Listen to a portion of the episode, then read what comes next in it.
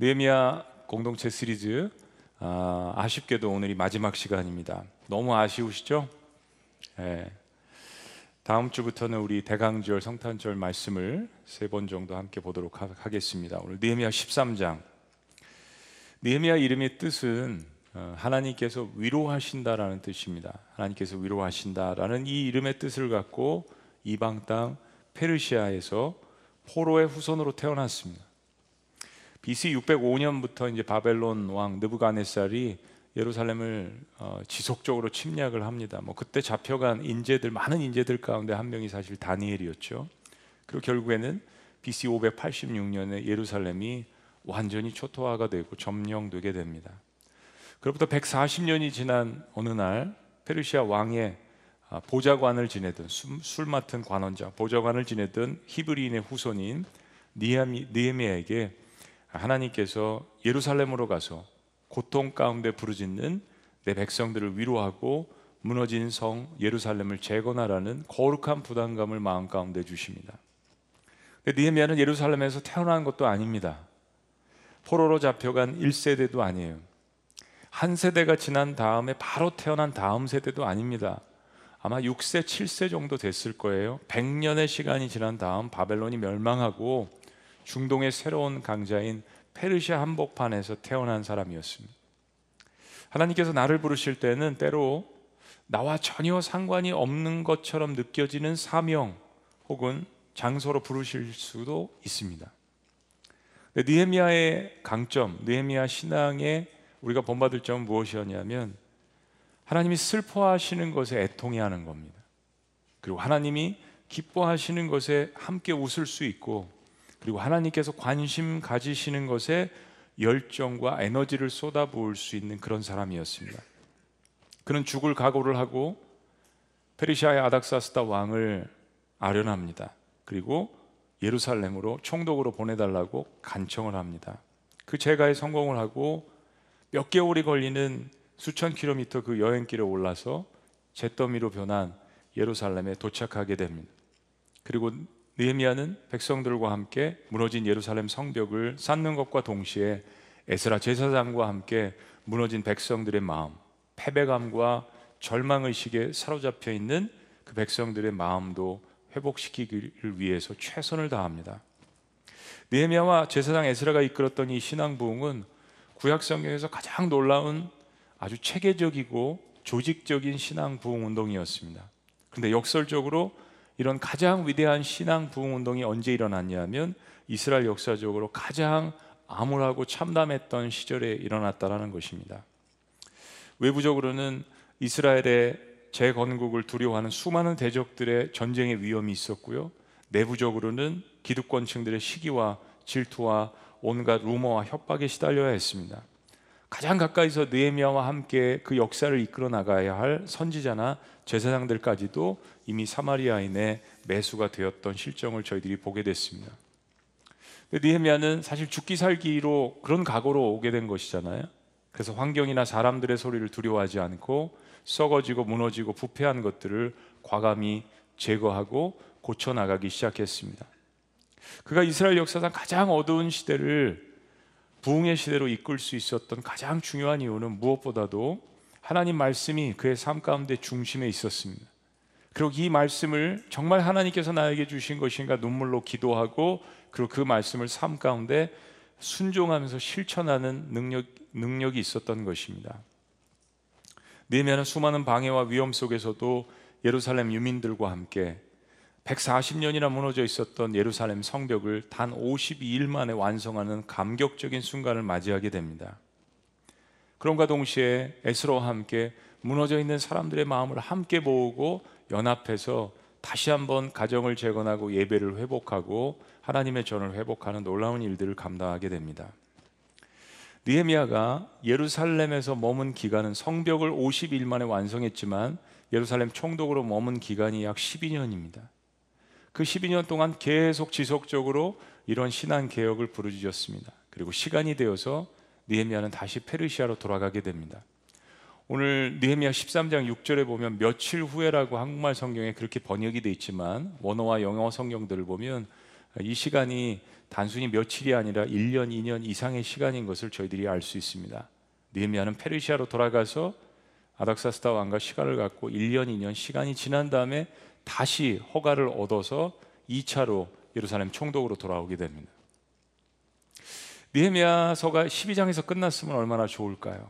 그런데 느헤미야서 13장은 우리에게 굉장히 무거운 마음으로 이 13장을 읽게 합니다. 느헤미야가 돌아왔을 때 이스라엘 백성들은 다시 무너져 있었습니다. 온갖 죄의 뿌리들이 아, 다시 한번 열매를 맺게 되고 그들은 신앙적으로 무너진 그런 모습들을 보여주게 됩니다. 그리고 느헤미야는 다시 한번 신앙 개혁을 부르짖는데 13장 말씀이 느헤미야 전체를 요약하는 것이라고 할 수 있습니다. 오늘 팬데믹 시간 가운데 이런 상황 가운데 많은 것들이 우리의 삶 가운데서 사실은 무너져 있습니다. 어느 부분들을 하나님께서 회복해야 되는지를 하나님께서 단순히 교회 공동체뿐만이 아니라 전 민족적으로 열방적으로 하나님께서 우리에게 보여 주십니다. 오늘 느헤미야 말씀을 통해서 네 가지 하나님께서 개혁하라고 하신 부분들을 저희들이 함께 살펴보기를 원합니다. 첫 번째 부분은 성전 정결에 관한 것입니다. 죄는 뿌리째 뽑지 않으면 참 힘든 것을 저희들이 신앙생활하면서 경험적으로 느낍니다. 12년을 느헤미야가 다스리고 돌아갔는데도 수백 년 동안 쌓아왔던 지도자들의 고질병은 나아지지 않습니다. 제사장 엘리야십부터 문제가 있었습니다. 이 충격적인 거죠. 성전에는 하나님의 전 골방이라는 곳이 있는데 여기에는 백성들이 하나님께 드린 각종 헌금과 11조와 곡식의 헌물들을 모으는 곳입니다. 근데 이건 제사장들과 레위인들 또 성전을 운영하는데 또 가난한 사람들을 구제하는 데 쓰여졌습니다. 근데 이토록 중요한 방에 성전의 핵심적인 방에 이스라엘의 대적인 암몬의 족장인 도비아에게 이 방을 내어 준 것입니다. 있을 수가 없는 일이죠. 도비아는 산발락과 함께 유대 민족을 멸살시키려 했던 대적입니다. 백성들의 영적인 것을 책임져야 할 대제사장이 엘리야십이 이 산발락과 내통을 하고 산발락의 오른팔 역할을 했던 도비아를 성전으로 끌어들이게 된 것입니다. 페르시아에서 돌아온 느헤미야 충격은 컸습니다. 인간적인 배신감은 뭐 말로 설명할 수 없죠. 느헤미야가 성전의 모든 것을 맡길 정도로 신뢰했던 인물이 엘리야십인데 그는 느헤미야를 배신했던 것입니다. 느헤미야는 거룩한 분노로 모든 도비아의 물건들을 다 밖으로 집어던졌습니다. 그리고 성전 방을 정결하게 한 다음 청소한 다음에 성전 기구와 제물을 바칠 곡식과 향을 다시 들여놓게 됩니다. 여러분 이것은 우리의 삶 가운데 어떻게 적용해 볼 수 있을까요? 우리의 삶에 하나님을 예배한다고 하면서도 끊임없이 도비아의 방을 만들어 놓지는 않습니까? 하나님을 예배한다고 하면서도 온갖 다른 것을 내 마음 가운데 숨겨놓고 가장 중요한 10년 가운데 하나님을 모셔야 함에도 불구하고 그것을 세상 한복판에 열어놓지는 않습니까? 어둠의 영에게 열어놓지는 않습니까?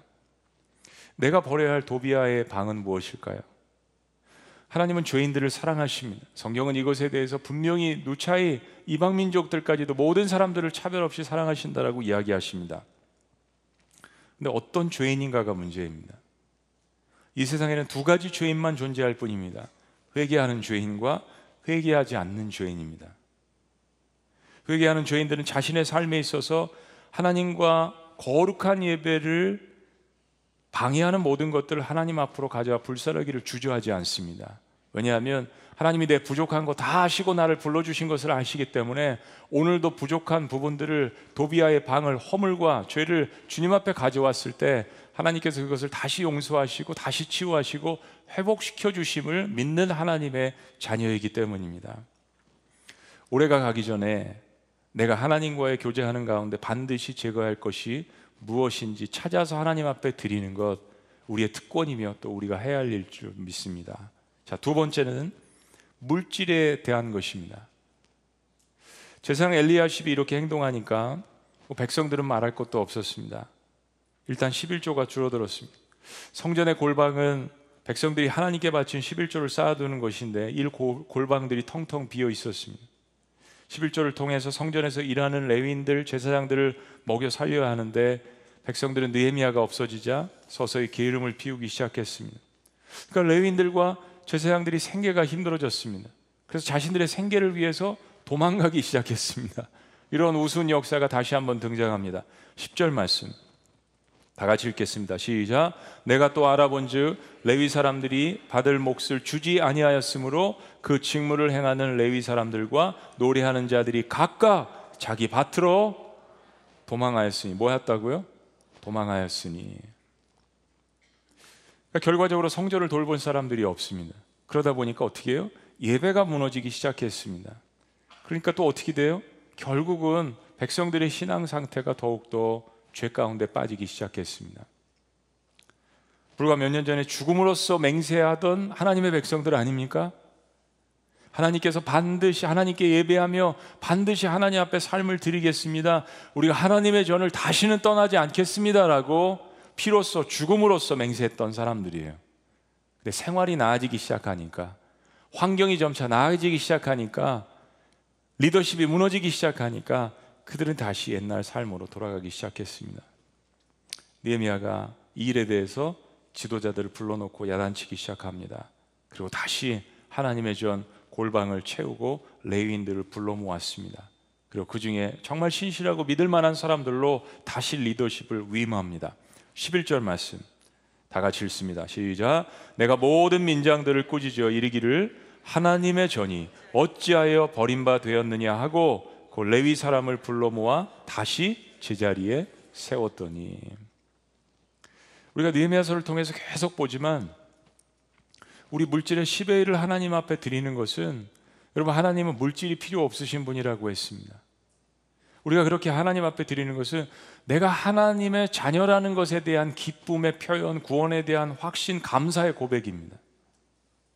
고린도후서 9장 7절은 이야기합니다. 각각 그 마음에 정한 대로 할 것이요. 정한 대로 속일 필요 없이 인색함이나 억지로 하지 말고 하나님은 즐겨내는 자를 사랑하시느니라. 첫 열매를 드린다는 것, 첫 시간을 드린다는 것, 무엇인가 첫 것을 하나님 앞에 드린다는 것은 하나님께서 내 삶의 근원이시며 내 생명의 근원이시며 내 모든 복의 근원이십니다. 하나님이 나의 인생의 주인이십니다. 하나님 사랑합니다. 저의 아버지로 모십니다. 저의 주관자로 모십니다라는 그런 고백입니다. 사실 이런 개혁을 계속 외치는 것은 쉽지 않습니다.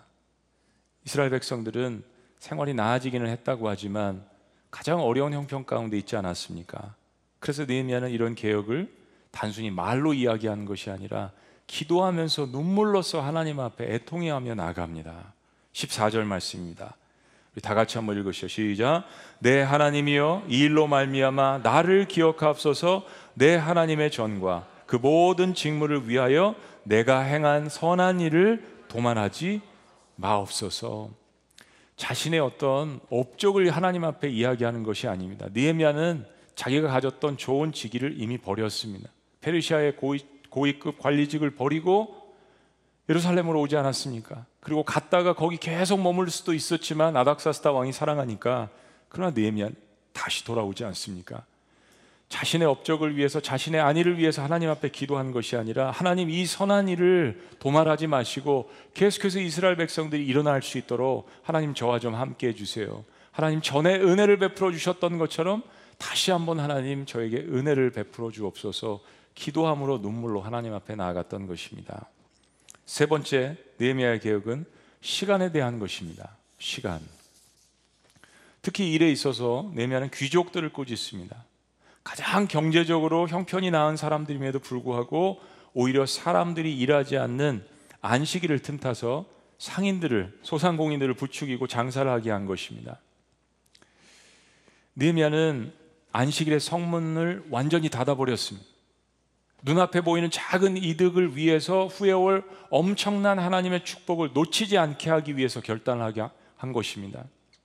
내가 눈으로 볼 때 눈앞에 보이는 이득을 취하기 위해서 영적인 일을 포기할 때는 그거는 이득을 볼 수 있지만 다른 인생의 문들이 닫혀지고 무너지는 것을 신앙인들은 경험합니다. 중요한 것은 니에미아가 이스라엘 민족이 하나님의 심판을 받아 망하게 된 가장 주된 요인 가운데 하나를 이 안식일에 주일에 하나님 앞에 드리지 않았기 때문이라고 이야기합니다. 자, 18절 말씀입니다. 너희 조상들이 이같이 행하지 아니하였느냐? 그래서 우리 하나님이 모든 재앙을 우리와 이 성읍에 내리신 것이 아니냐? 그럼에도 불구하고 너희가 안식일을 범하여 진노가 이스라엘에게 더욱 심하게 임하도록 하는도다. 다시 한번 무엇 때문에 이스라엘이 멸망을 했는지, 무엇 때문에 그들의 가정이 회파가 됐는지, 무엇 때문에 그들의 자녀들이 노예로 팔려갔는지, 무엇 때문에 민족이 멸망을 했는지를 다시 한번 분명하게 이야기합니다. 인간은 자신의 환경이 조금 나아지면 어, 과거로 돌아가려고 하는 습성이 있습니다. 하나님을 찾지 않으려고 하는 습성이 있습니다. 그런 의미에서 느헤미야 13장은 너무 중요합니다. 오늘날 팬데믹 기간 가운데 어, 어떠한 애를 써서라도 예배를 드리려고 하는 마음과 또 어떻게 해서라도 예배를 피하려고 하는 이 두 마음이 우리의 삶 가운데 공존하지 않습니까? 혹시 여러분 여행 중에라도 어, 여러분 예배를 드리셔야 합니다. 8시 같은 때는 유튜브로 영상으로 함께 예배를 드리시고 가까운 교회가 있다면 여러분 찾아가셔서 거기서 예배하고 그 교회를 축복하는 거예요. 그날만큼은 그 교회 헌금하셔도 좋습니다. 작고 연약한 교회를 찾아가서 오늘 하나님께서 나를 여기에 파송하셨구나. 그 교회 헌금하고 목회자를 위해서 기도하고 그 교회를 축복하는 마음으로 예배를 드리시는 겁니다. 요즘 세상은 주일날 일을 해야 하는 환경 가운데 있는 것을 이해한다고 했습니다. 그 면에 대해서 분명히 자세히 말씀드렸어요. 근데 그럼에도 불구하고 주일을 하나님 앞에 근본적으로 지키는 이유는 하나님을 만나야 내 삶이 재충전을 받기 때문입니다. 여러분 얼마나 많은 경쟁 사회와 어려움 가운데 살아가십니까? 우울하고 힘들고 죽을 일들이 쌓이는 이 세상 가운데 내가 하나님의 전에 나와서 하나님의 말씀을 들으며 하나님 앞에 회개도 하고 기도도 하고 울부짖고 찬양도 하고 하나님께 주시는 그 말씀을 통하여서 모든 삶을 지배하는 내 영이 다시 한번 재충전받고 회복되리라 하나님 앞에 고백도 하고 다시 힘을 얻어서 세상 가운데 나가서 다시 한번 일어나리라 그런 마음으로 하나님 앞에 나가는 것 아니겠습니까? 하나님이 내 인생의 주인이십니다. 하나님께서 내 인생을 주관하십니다. 하나님, 나 아버지 보러 왔어요. 내가 하나님의 자녀입니다. 라고 고백하는 것. 그래서 주일은 하나님을 경배하기 위해서 그리고 그분이 주신 공동체를 이웃을 섬기기 위해서 그리고 나를 위해서 영적으로 쉬는 날입니다. 니에면의 안식일에 관해서 개혁을 부르짖으며 똑같은 방식으로 기도합니다. 22절 말씀. 내가 또 레위 사람들에게 몸을 정결하게 하고 와서 성문을 지켜서 안식일을 거룩하게 하라 하였느니라 내 하나님이여 나를 위하여 이 일도 기억하시고 주의 크신 은혜대로 나를 아끼시옵소서. 이런 기도는 괜찮아요, 여러분. 하나님 저를 기억해 주세요. 제가 하나님 앞에 눈물로 그래도 부족하지만 조금이라도 하나님 앞에 헌신한 이 부분을 기억하셔서 저로 하여금 다시 회파되어 있는 예루살렘을 사람들을 다시 회복시킬 수 있도록 하나님 저에게 은혜를 베풀어 주세요. 이 기도는 나도 살리고 남도 살릴 수 있는 기도입니다. 마지막 네 번째 니에미아의 개혁은 세상을 사랑함에 관한, 것, 관한 것입니다. 세상을 사랑하는 것. 구약 성경에 있어서 이스라엘 민족에 가장 많이 언급된 죄가 있다면 이방신을 섬기는 것입니다. 그런데 이방신을 섬기는 것은 이방 민족들과 혼인을 하면서부터 유혹을 받게 되는 거죠. 오늘 말씀을 보면서 아, 말씀을 읽어보신 분들은 야 이거 진짜 너무하다라는 생각을 하실 수가 있을 거예요. 이방 민족들과 결혼하면서 히브리어를 까먹고 못하고 그쪽 방언들을 그쪽 나라 말들을 하는 겁니다. 성경 본문에 이제 아스tat 방언이라고 나와 있는데 자신의 민족의 언어를 히브리어를 못하는 것을 보고 느헤미야가 화가 머리 끝까지 나서 어떻게 했어요? 그 부모들의 머리를 가서 막 때립니다. 그리고 그냥 머리만 때리면 괜찮겠는데 아, 왜 성경에 저도 이게 있는지 모르겠어요. 이 사실이니까 있겠죠. 머리털을 뽑아버립니다. 여러분 지금 같으면 고소당하는 일이죠. 있을 수가 없는 일이죠. 잘 생각해 보시면 30년대, 30년 전, 40년 전 한국 공동체는 비슷했어요. 마을끼리 모였습니다. 옆에 있는 가족도 간섭이 아니라 사랑으로 이야기할 수 있었어요. 이웃집 자녀들에 관해서 같이 이야기해주고 걱정하고 얘기할 수 있었어요. 시대가 많이 변했죠. 남의 아이에 대해서 이야기할 수 없습니다. 함부로 이야기하는 것은 안 되죠. 그러나 사랑할 수, 사랑으로 이야기할 수 있는 것, 친밀한 관계, 그래서 목장 공동체, 교회 공동체가 중요한 것입니다. 더군다나 2600년 전에는 어떻겠어요? 그런 공동체들이었는데 이게 이해가 같다라는 것이죠, 서로가. 여러분, 언어는 사상의 뿌리입니다. 아무리 한국인의 정체성을 가리켜도 언어를 가르치지 않으면 뿌리 자체가 생기지 않습니다. 왜 한글을 만들었겠습니까, 여러분? 이스라엘 민족에 있어서 히브리어를 가르치는 것은 생존의 문제였습니다. 민족의 존폐가 위태로워지는 것입니다. 히브리어를 모르면 모세오경을 알 수가 없습니다. 모세오경을 모르면 읽을 수 없으면 하나님을 알 수가 없습니다. 여러분 중세 시대에 교회가 타락한 원인 중에 하나는 그 당시에 제사장들이 성경을 못 읽게 했기 때문입니다. 그 당시에 성경을 라틴어로 쓰여져 있었거든요. 라틴어는 죽은 언어지 않습니까? 사람들이 백성들이 성도들이 성경을 못 읽게 했습니다. 종교개혁 중에 하나는 그래서 그 성경을 자국어로 번역한 것 아니겠습니까? 성경에는 수많은 도덕 규범들이 있습니다. 이거를 내 모국어로 읽을 수 있게 해줘야 합니다. 우리 사회에서 배운 것들보다 훨씬 더 수준 높은 행동 규범들이 성경에 있지 않습니까? 하나님을 사랑해라, 이웃을 용서해라, 사랑해라, 원수를 용서해라, 이웃들을 섬겨라, 하나님 앞에 예배하라. 그리스도인들의 도덕적인 수준이 세상 사람들보다 못하고서 어떻게 스스로를 내가 하나님의 자녀입니다. 하나님이 나를 사랑하십니다. 하나님의 은혜가 나에게 머뭅니다. 라고 이야기할 수 있겠습니까? 그런 행동은 하나님을 욕되게 하고 다른 사람도 예수님을 못 믿게 합니다. 28절에 보면 엘리야십은 대제사장이라고 이야기합니다. 그러나 그런 그도 하나님 말씀 가운데 지키지 않았을 때 신앙은 삽시간에 무너졌습니다. 제사장도 예외는 아니라는 이야기, 레위인들도 예외가 아니라는 이야기입니다. 왕도 예외가 아니라는 이야기예요. 사마리아 군의 지도자 산발락과 정략 결혼까지 하고 내통까지 하고 가장 중요한 성전 안에 그 이방인을 드리게 된 그의 삶의 예배가 무너져 있었던 것입니다. 놀라운 것은 느헤미야가 이 일을 언급하면서 이스라엘 백성들이 존경하는 솔로몬도 언급을 합니다. 솔로몬도 예외가 아니었다는 이야기입니다. 26절 말씀 또 이르기를 옛적에 이스라엘 왕 솔로몬이 이 일로 범죄하지 아니하였느냐 그는 많은 나라 중에 비길 왕이 없이 하나님의 사랑을 입은 자라 하나님이 그를 왕으로 삼아 온 이스라엘을 다스리게 하셨으나 여러분 우리 인생에 하셨으나 but 이런 말이 등장하면 안 됩니다. 이스라엘 다스리게 하셨으나 이방 여인이 그를 범죄하게 하였나니 27절 우리의 고백으로 다 같이 읽습니다. 시작 너희가 이방 여인을 아내로 맞아 이 모든 큰 악을 행하여 우리 하나님께 범죄하는 것을 우리가 어찌 용납하겠느냐 지혜 왕이었던 솔로몬 이스라엘 백성들이 존경하는 다윗과 솔로몬 하나님의 사랑을 독차지했던 솔로몬 그런 하나님은 후대 역사 속에서 솔로몬을 꾸짖습니다. 성경에서 이방 여인은 세상의 바알신 그 세상의 죄와 유혹을 뜻하는 것입니다. 세상을 사랑하고 세상과 타협하고는 결코 하나님을 완전하게 예배할 수 없다라는 것을 일천 번제를 지내고 비록 솔로몬 성전을 세웠음에도 불구하고 그가 이방신을 섬기는 사람들과 함께 그렇게 신앙이 무너져 있었다라는 것을 분명하게 하나님은 느헤미야를 통해서 우리에게 말씀해 주시지 않습니까?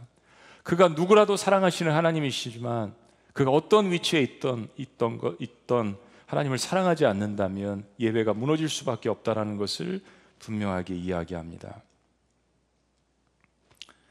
이스라엘 백성들 공동체, 특별히 니미아 공동체의 강점이 있습니다.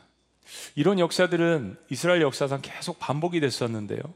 니미아 공동체를 하나님께서 우리에게 주시하게 하는 한 가지 이유가 있습니다. 그건 뭐냐면 많은 백성들이 역사 속에서 같은 것들을 반복을 했는데 니미아 공동체의 강점은 말씀을 듣고 즉시 회개하고 행동을 옮겼다라는 것입니다. 이스라엘이 가장 번성하고 국력이 좋았을 때는 그러지 못했지만 가장 밑바닥에 있었을 때 아직 나라가 제대로 건국되지 못했을 때 나라가 회파되었을 때 이스라엘 백성들은 하나님의 말씀을 듣고 회개하고 다시 일어났다는 것입니다. 그게 바로 니에미아 공동체의 강점이었습니다. 여러분 기억나세요? 느헤미야 1장에서 가페르시아에서 온 젊은 총독이 예루살렘 성벽을 재건하자고 했을 때 이스라엘 백성들의 마음이 뜨거워졌습니다. 그리고 그들은 고백합니다. 우리가 함께 일어나서 이 역사를 감당합시다. 우리가 함께 일어나서 하나님께 주신 이 비전을 합시다. 우리는 뒤도 돌아볼 수 없습니다. 우리 자녀들이 노예로 팔려가고 이제 다 망한 이 상황에서 성벽을 재건합시다. 라고 함께 일어나서 건축을 했던 것입니다. 이번에 청지기 부흥에 많은 은혜들을 받으셨더라고 고백하는 것을 들었습니다. 우리 네 분의 약간씩 색깔이 다른 우리 교수님들과 또 목회자들이 오셔서 귀한 말씀을 증거해 주셔서 큰 은혜가 있었습니다. 그리고 또한 가지 여러분들의 고백은 우리 부서장 목사님들의 그 15분씩 발표하는 것을 통해서 큰 은혜와 또 도전과 또 충격이 있었다라는 말씀도 들었습니다. 코로나 상황 가운데서 아이들이 수련회를 현장에서 할 수 없는 상황을 2년 동안 맞이했습니다. 그렇죠? 우리 청년들 같은 경우에 야심차게 대학과 청년들을 합쳐서 2천 명 이상이 학교를 빌려 가지고 수련회를 하려고 2년 동안 계획을 했는데 다 무산됐습니다. 10%만 현장에서 모여서 나머지는 영상으로 그래서 수련회비를 헌금하고 거기다 또 덧붙이고 우리 아이들부터 시작해서 그리고 청년들이 같이 달리기를 하면서 그리고 쓰레기를 탄천을 돌아다니면서 환경을 보호하자 우리 하나님께서 만드신 지구를 보호하자 기도하는 마음으로 쓰레기를 줍고 헌금을 하고 한 금액이 1억 원 가까이 됩니다. 아이들부터 시작해서 그 1억 원을 가지고 아이들이 한 일이 뭐냐? 미자립 교회를 돕고 수련회 참여하지만 수련회비가 없는 그리고 교재가 없는 그런 곳에 교회들에게 교재를 보내주고 기도하고 동참하게 하고 다문화 가정들을 돕고 한부모 가정을 돕고 미자립 교회를 돕고 선교사님들 돕는 일에 이 아이들의 고사리 같은 손으로부터 시작해서 청년들이 청소를 한 그 돈까지 1억 원을 그런 귀한 곳에 사용되어지게 됐습니다. 코로나가 지나기만을 기다리는 신앙과 코로나 한복판에서 우리가 예상치 못한 일들을 하나님께서 창조적으로 하게 하시는 그 은혜들을 우리의 자녀들부터 청년들까지 경험했던 이 사건이 저에게도 엄청난 충격으로 다가왔습니다. 아, 뭔가 우리는 할 수 없다라고 생각하지만 하나님께서 자녀들을 통해서 청년들을 통해서 귀한 역사들을 감당하시는구나. 물론 여러분 1세대들의 부모님들이 헌신해 주시고 기도해 주시고 적극적으로 서포트해 주시고 우리 교육 목자님들의 귀한 열성과 눈물과 헌신이 있었기 때문에 가능한 일입니다. 근데 우리는 또한 새로운 도전 앞에 직면해 있습니다. 코로나가 끝날 때 끝날 때 끝나지 않는 너무나도 큰 도전들이 우리의 앞에 펼쳐져 있습니다. 초등학교 1학년, 2학년 아이들은요, 친구를 사귀는 법을 잘 모른다고 합니다. 2년 동안 학교를 가본 적이 별로 없는 거예요. 갔다 말았다, 갔다 말았다. 어, 4살, 5살 아이들은 텔레비전으로 예배를 드리는 게 예배인 줄 아는 아이들. 한 가지 좋은 거는 아이들이 저를 너무 잘 알아보더라고요. 가정에서 이렇게 예배를 드려서 그런지 저를 연예인 보듯이 큰 TV로 저를 봐서 그런지 옆에 와서 툭툭 치기도 하고 이렇게 보기도 하고 그런 거는 좋은 것 같아요. 그런데 우리 아이들이 제대로 된 학교 생활, 제대로 된 교육 현장 생활을 못하고 있다는 이 현실 앞에 그럼 우리가 어떻게 해야겠습니까? 저희 지구촌 교회 비전은 여러분 잘 아시는 것처럼 민족 치유 세상 변화입니다. 민족 치유, 그리고 세상 변화, 민족을 치유하기 위해서 구체적으로 우리는 3N 세 가지의 N 비전을 갖고 있습니다. 그리고 세상을 변화시키기 위해서는 3G 비전을 갖고 있죠. 민족 치유에 대한 3N 첫 번째는 노스 코리아 북한에 관한 것입니다. 북한 땅에 대한 하나님의 마음을 그래서 우리가 북한의 국경지대에 빵 공장을 세워서 매일 2천 명, 3천 명씩 그들에게 공급하고 기회가 있으면 복음을 증거하지 않습니까? 또 한 가지는 new family입니다. 새로운 가정들이 생겨나기 시작합니다. 한부모 가정, 그리고 이혼한 가정도 있고요. 그리고 다문화 가정도 있고 새로운 형태의 가정들을 또 여러, 여러 형태의 가정들을 어떻게 저희들이 기도하고 또 support하고 격려하느냐. 그리고 마지막 한 가지 중요한 것이 있습니다. 바로 next generation 다음 세대에 관한 것입니다. 다음 세대. 내년부터 향수 예배는 가정에 초점을 맞추게 될 것입니다. 자녀들에게 초점을 맞추게 될 것입니다. 그런데 자녀 양육이란 말을 우리가 많이 했지만 자녀를 양육시키기 위해서 우리에게 가장 필요한 것은 사실은 부모 교육입니다. 부모가 제대로 돼 있으면 자녀 양육은 자연스럽게 되는 것이거든요. 여기에 대한 이야기들을 같이 나누고 기도하고 격려할 것입니다. 금요일은 남자들까지 모든 세대들이 모여서 함께 저희들이 기도하는 금요 심야 기도회를 갖게 될 것입니다. 한 가지 저희들에게 가장 필요한 것이 있습니다. 여러분들이 충격받으셨던 것은 다음 세대를 위한 공간이었습니다. 수지 같은 건물에서 단 한 개도 아이들을 위한 셀 방이 없다라는 것. 분당도 마찬가지고 이제 맥시멈 캐파서리가 있는데 더욱더 코로나 팬데믹 상황 가운데에서 공간에 대한 빈익빈 부익부 현상이 일어날 것이라 건축학자들은 이야기합니다. 돈을 많이 가진 사람들은 밀집도가 낮은 공간이 넓은 데를 찾아갈 것이고 그렇지 못한 사람들은 좁은 공간에 몰릴 수밖에 없다라는 것입니다. 저는 어렸을 때부터 교회에서 자라나면서 교회 공간에 대한 추억이 있습니다. 거기에 성탄 트리가 있었고 선생님이 나를 가리켰고 찬양을 했었고 성가대도 섰었고 성경 공부도 했었고 우리 자녀들에게 단순한 공간에 대한 추억이 아니라 교회에 대한 추억을 알려줘야 합니다. 저는 이것을 Nehemiah 프로젝트라고 명명을 합니다. Next Generation 3N 가운데 한 가지 Next Generation 다음 세대를 위한 거 느헤미야 프로젝트. 지난 20번에 걸쳐서 오늘까지 21번에 걸쳐서 저희들 느헤미야 말씀을 보면서 우리는 하나님께서 느헤미야를 왜 부르셨는지를 깨닫게 되었습니다. 왜 하나님께서 이 시대에 우리를 부르셨을까요? 하나님은 느헤미야에게 수천 킬로미터 떨어진 예루살렘의 참담한 소식을 듣게 하셨습니다. 근데 느헤미야는 자기가 태어나 보지도 않은 것, 자기가 가보지도 않은 것, 100년이 지난 조국을 어떻게 자신의 조국이라고 생각할 수 있겠어요? 그러나 부모 교육이 가능하게 했습니다. 그의 할아버지, 그의 아버지, 그의 어머니를 통해서 그 모든 것을 말씀 가운데 너는 히브리 민족이야. 너는 하나님의 사람이야. 이 교육으로 가능하게 했다는 것이죠. 저는 니에미아가 예루살렘의 참담한 소식을 들었을 때 그가 수위를 앉아서 슬퍼하며 금식하며 기도했다라는 이 대목에서 늘 가슴이 메었습니다. 제가 느헤미야서를 사랑하게 된 이유였습니다. 여러분 무엇이 내 인생에 있어서 가슴을 뛰게 합니까? 여러분 무엇을 보면 여러분 마음이 뛰고 열정을 갖게 됩니까? 핍박받는 사람들, 유린당하는 사람들, 소외된 영혼들, 예수님을 모르는 사람들, 무엇인가 무너진 곳을 보면 가서 메꾸어 주고 싶고, 기도해 주고 싶고, 섬기고 싶고, 회복시키고 싶고, 같이 울어주고 싶고, 그들의 얼굴에 사라진 미소를 다시 한번 미소 짓게 만들고 싶은 그런 마음들. 나로서는 할 수 없지만 나를 그렇게 만들어 주신 하나님의 은혜 감사하는 마음으로 그리고 나를 여전히 그렇게 바라봐 주시는 그런 하나님의 마음으로 어딘가 무너진 사람들과 공동체를 세우고자 하는 마음. 근데 이 시대에 가장 많이 무너진 곳이 있다면 우리 세대들이 다음 세대들입 우리의 자녀들입니다. 청년들은 미래가 없다라고 울부짖고 있지 않습니까? 그것을 바라보고 있는 청소년들 그리고 초등학교 학생들 무엇을 바라보고 나아가겠습니까? 하나님께서 이 시대에 왜 우리를 느헤미야 공동체로 부르셨단 말입니까? 우리에게 하나님께서 이 느헤미야서를 통해서 분명하게 말씀하고자 하시는 바가 있지 않겠습니까? 기도하겠습니다.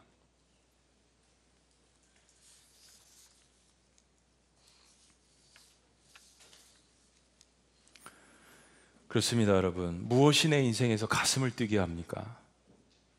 언제 가 마지막이십니까?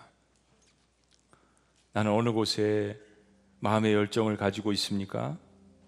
소외된 영혼들과 아직 예수님을 모르는 사람들뿐만 아니라 특별히 우리는 느헤미야서를 통해서 우리의 자녀들의 무너진 부분들을 보아야 합니다. 하나님 보게 하십니다. 그들을 위해서 눈물로 기도해줘야 하는 세대가 바로 저와 여러분들이십니다. 내 자녀는 이제 장성해서 결혼하고 출가해서 나는 더 이상 교육 목장에 관심이 없다. 이런 마음이 아니라 결국 대한민국의 미래를 짊어지고 갈 우리의 자녀들, 특별히 하나님 나라를 이끌고 나아갈 우리의 자녀들, 그들이 바로 느헤미야 공동체가 세워야 할 우리의 후손들입니다. 초막절과 나팔절을 함께하고 함께 금식하고 함께 모세오경을 보면서 하나님께서 말씀하신 바를 다시 깨닫는 그러한 1세대와 2세대들 가족 공동체, 하나님 나라의 공동체 함께 다 같이 일어나서 일을 감당하시는 저와 여러분들이 되시기를 주의 이름으로 축원합니다. 하나님 지난 몇 달 동안 느헤미야서를 통하여서 우리에게 주신 은혜가 적지 않습니다. 부족한 자가 말씀을 증거하였지만 생명력 있는 하나님의 말씀, 만나와 같은 이 말씀을 통하여서 우리의 10년 가운데 주신 비전을 잊지 않고 이 말씀에 순종해서 가정을 회복시키고 잃어버린 영혼들을 주님께로 돌아오게 하며 곳곳에 무너진 성벽들을 다시 세우며 무엇보다도 말씀 안에서 교회 공동체 안에 있는 다음 세대들을 온전히 양육하는 저희가 될 수 있도록 붙들어 주시옵소서.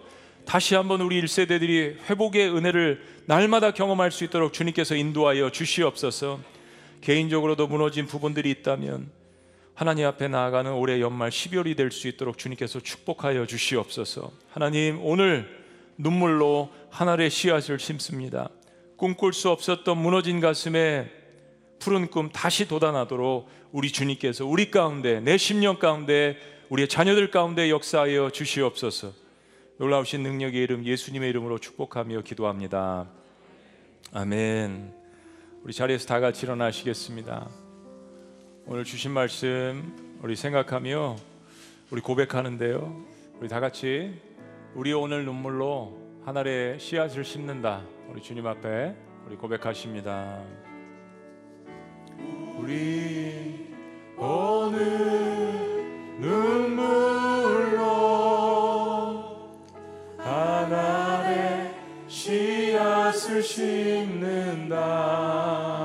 꿈꿀 수 없어 무너진 가슴에. 꿈꿀 수 없어 무너진 가슴에.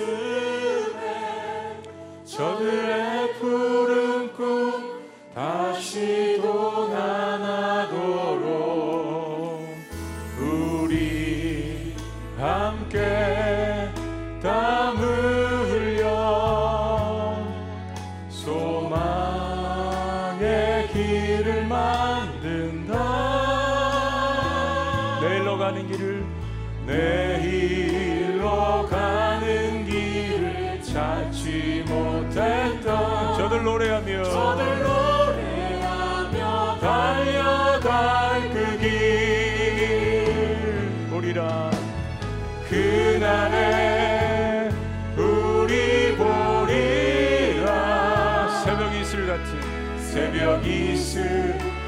같은 저들 일어나 뜨거운 가슴 뜨거운 가슴 사랑의 손으로 이 땅 치유하며 행진할 때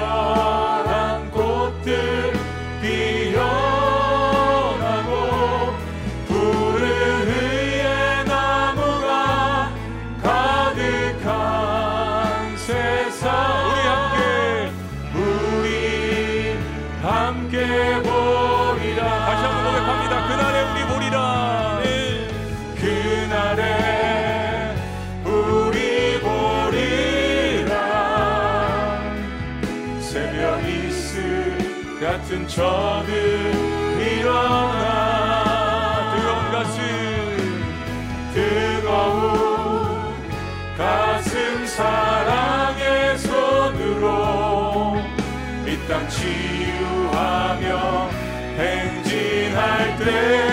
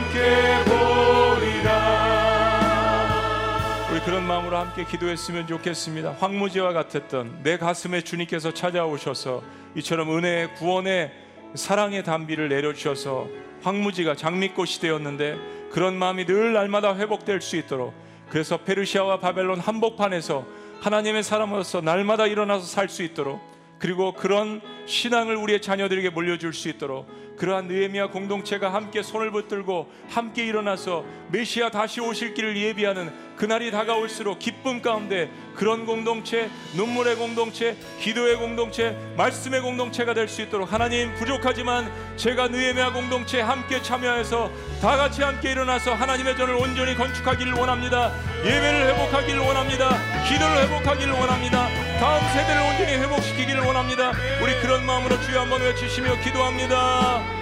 주여! 아버지!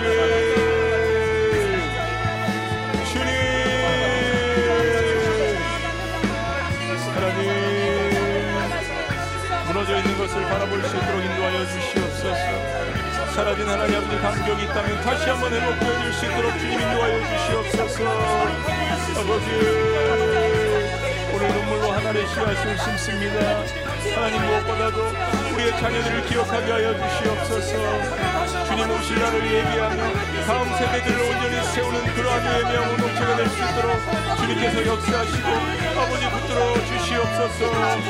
아버지 우리의 삶에 무너진 부분들을 다시 바라보게 하시고 그 놀라우신 하나님의 은혜를 감사합니다 우리의 자녀들, 우리의 청년들, 우리의 청소년들 하나님 이 미래의 세대들이 아니라 지금 현재 우리 한복판에 있는 하나님 아버지 이 세대를 위하여서 눈물로 기도하며 헌신하며 저들을 세워가는 저들이 저희가 될 수 있도록 주님 인도하여 주시옵소서. 1세대와 2세대가 하나님 말씀 가운데 다시 한번 회복되며 주님의 비전과 사명을 온전히 받는 그러한 의미와 공동체가 될 수 있도록 주님께서 역사하시고 아버지 함께하여 주시옵소서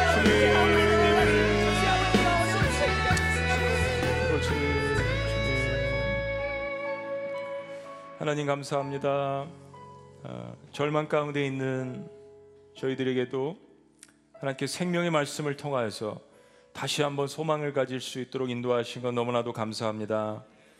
미래가 없다라고 절망 가운데 부르짖는 우리 다음 세대들의 그 울부짖음을 들을 수 있는 저희들 1세대가 될 수 있도록 주님 우리의 심령을 열어 주시옵소서.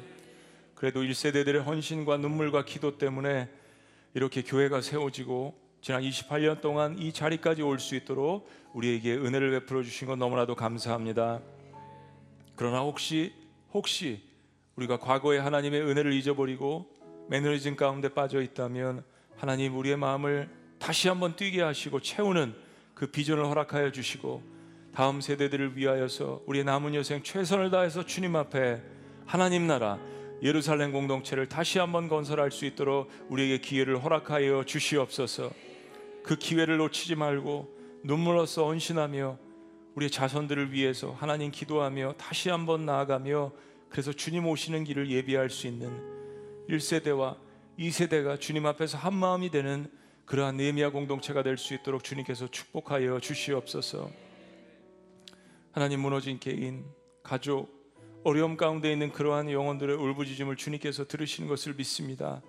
그들에게 찾아가 주셔서 이 대강절에 위로하여 주시고 또 함께 격려하는 그러한 공동체가 있음을 알게 하여 주시고 마음 가운데 소망을 가지고 기뻐할 수 있도록 그리고 다 같이 함께 일어나서 주님께서 주신 이 비전 가운데 주의 나라를 건설할 수 있는 저희가 될 수 있도록 인도하여 주시옵소서. 이제는 우리 주 예수 그리스도의 은혜와 하나님 아버지의 극진하신 사랑과 성령님의 감화교통 역사하심이 이제 다 같이 일어나서 함께 주님의 역사를 온전히 감당하겠습니다라고 주님 앞에 결심하며 나아가는 주님의 백성들의 위대한 고백 위에 지금부터 영원토록 함께 하실 것을 간절히 축원합나이다. 아멘.